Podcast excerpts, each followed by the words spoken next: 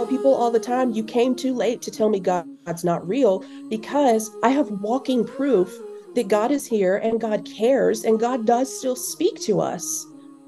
Because his name's Asher and he's 17.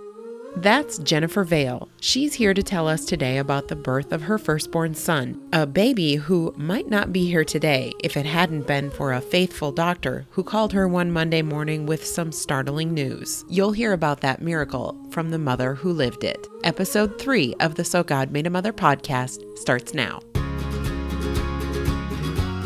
Hi, friends. We are so glad to have Jennifer Vail with us today. And can I call you Jen? I feel like I need to call you Jen. Jen, Yeah, go for it. Jennifer. You've you've been with Her View for several years Mhm. now. Can you tell us a little bit more about yourself as well?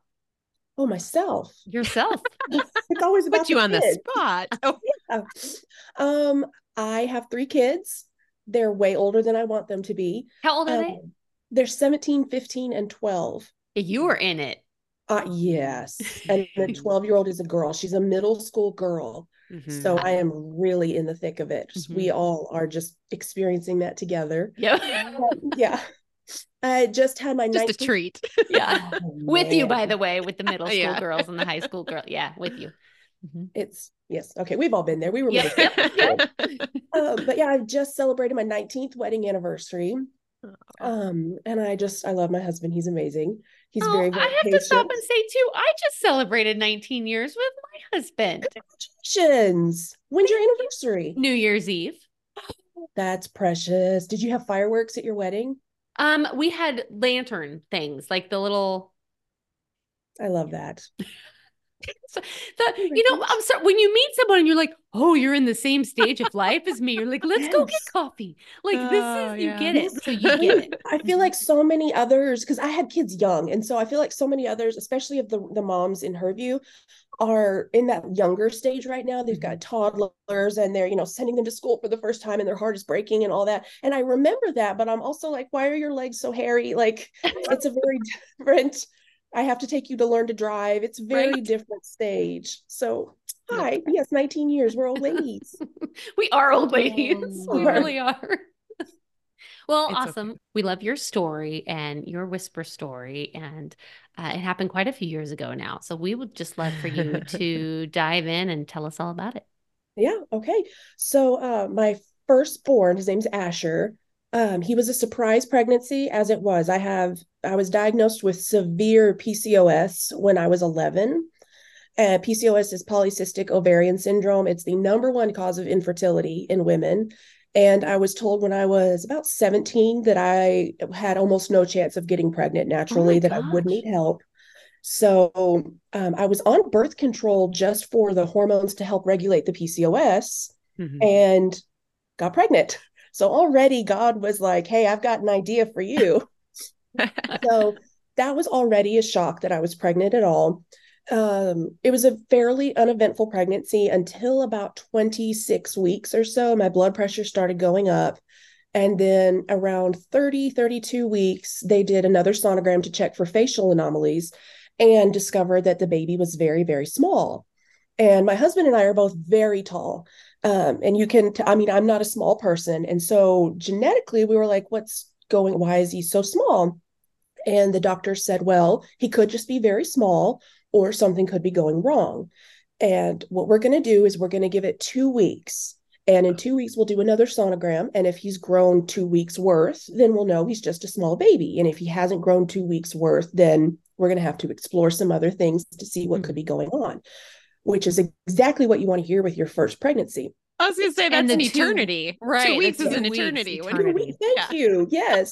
it was, yes, it was a very, very long time. And my blood pressure had been going up. So I was on bed rest. So all I could do was just lie there and read. And, you know, this was before Netflix. So I really was just trapped in bed rest. You didn't have a smartphone or anything yet, right? no, No, there were no, no. touch phones. There was there was Yeah. hardly We didn't have any of media. I that, kids. Back Like, in the Oregon Trail Back days. in my the- day, I was send on the husband to MySpace. Let me tell you, Yeah. I was, I was updating my MySpace. So it Carolyn really just said was- she went to she was that was days of Blockbuster. Go get the two for one at Blockbuster. yes, I miss Blockbuster. It smelled so oh, good, oh, I do too. didn't it? Sorry. I I'm I digress. um but yeah, so it was a very long time. I was trapped in bed for two weeks, just worrying. Now, Google did exist, and so I could Google everything that could possibly be wrong. Um, but I had to do it on a computer because, of course, there were no smartphones. So I was just two weeks of high blood pressure, lying on my side. And we went in finally two weeks for another sonogram. And after two weeks, he had only grown two days worth. Mm. Oh. And so, you know, everything was just immediately terrifying. We had no idea what was going on. Obviously, he wasn't just a small baby, something was restricting his growth. So, my doctor said, What we're going to do is we're going to put you on three times a week fetal monitoring. We're going to have you come in, and basically, I lie there for an hour. And every time I felt the baby move, I would have to click a thing so they could see what his heart rate looked like in comparison to movement. Oh. Um, I'm sure by now, 17 years later, there's something much more technologically advanced, but that's what I did back then. So I was doing that a couple times a week.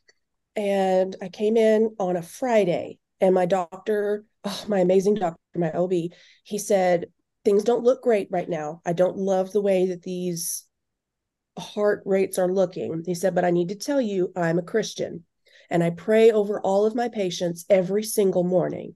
And if ever I need to tell you if ever I tell you we need to do something and I can't give you a medical explanation as to why, I need you to understand that it's because I feel it's God telling me to do something. Wow. And we were like, we are so fine with that. That is perfectly fine. Oh, so I also didn't tell you before, my husband and I have been in full time ministry our entire marriage. So we were like, yay, hmm. a, a God doctor, right? Like, there's not a lot of those. I didn't know that, Jennifer. So we were super you know, very anxious, of course, about the baby, but still there was some peace because our doctor said, I'm praying for you. I listened for the voice of God. I listened for those whispers. And we're going to have to trust him because we have no idea. You know, we can't see what's going on. We don't know what's going on. It's entirely up to God to, to help this baby that shouldn't even be as it is. So we went through the weekend well i'm sorry that friday he told us that that he prays over his patients and he said i don't like the way that these heart rates are looking. I'm going to send you to the hospital for a biophysical profile which was a like three hour sonogram. They measure absolutely everything. They measure like how the lungs are breathing in the amniotic fluid every single measurement that there was. It was just a very very long thing and of course the sonographer can't tell you anything right but I could, you know, I'd had enough sonograms at that point to be able to read the measurements and just know that he was still really, really small and he hadn't grown any in that week. Mm-hmm. And so it was just a very quiet, very long sonogram. The doctor said, Look, I, I'm going to let you go home this weekend, but just know that it's probably coming soon. And again, I'm going to be praying for you, you know, because we didn't know. So we went through the weekend. My husband had his birthday. Monday afternoon, I had an appointment for more fetal monitoring where I do the click whenever I feel the baby move. But Monday morning, my husband was getting ready for work and he the phone rang and it was my doctor and he said you need to come to the hospital right now. We're going to do an emergency C-section right now. And we were like, "What?" You know, it's it's weird that when you're pregnant, you come to your husband and you're like, "Honey, it's time." But no, my right. husband woke me up and was like, "Jen, mm-hmm. it's time. We're going to go have a baby right now." So he called so, you and you hadn't you didn't know any other information. He had just called you. It's Monday morning. And how yes. far along were you at this uh, point? 34 weeks. Okay. That's okay. a good, yeah, thank you. I hadn't said that. That's all right.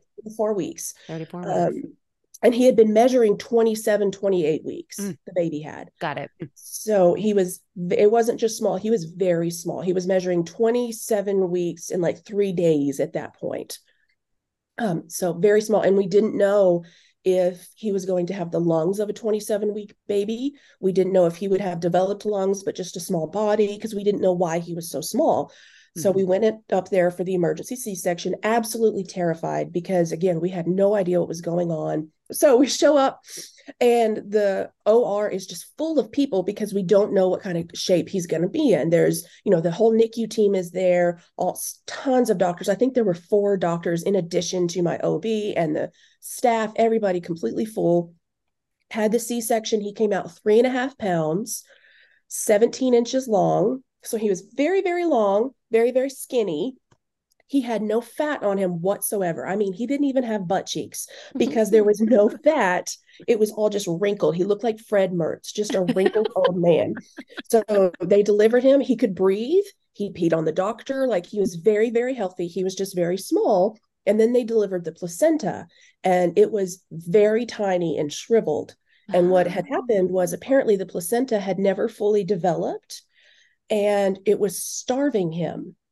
He was literally, that's why he had no fat on him because he was literally using up all of his reserves inside of me.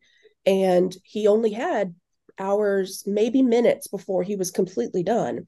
Oh my gosh. Before he, he would have passed away, we would have lost him. So they had to take him to the NICU because he was so small. And my doctor came into the recovery room and he said, I didn't want to tell you until after the baby was born because I didn't want to scare you further. But I was praying for you both this whole weekend. And I had a dream last night that you came in for your fetal monitoring this afternoon and there was no heartbeat. Mm. So I took that as a, a, sign from God that we needed to get that baby out today, this morning. And so I know I've got my goosebumps. I, I do actually too. without crying. So he he did. God told him, if you don't get this baby out this morning, today, he's not going to make it. And so, emergency C section, he was born. He was healthy, but very small. And he had been starved. He, it was terrifying. You know, of course, as the mom, you've got the mom guilt. Like, why couldn't my body provide for him? But even in what my body couldn't provide for him, God made up by speaking to that doctor, by giving those whispers, by saying, whatever you couldn't do, I will be there to pick up the slack. And he's 17 now. He's almost six four. He's got a deep voice and he's amazing. And he's here because God spoke to my doctor and because my doctor listened and had faith and reacted. He's here. And it's it's absolutely amazing. I tell people all the time, you came too late to tell me God's not real because I have walking proof that God is here and God cares and God does still speak to us. Because his name's Asher and he's 17. Wow.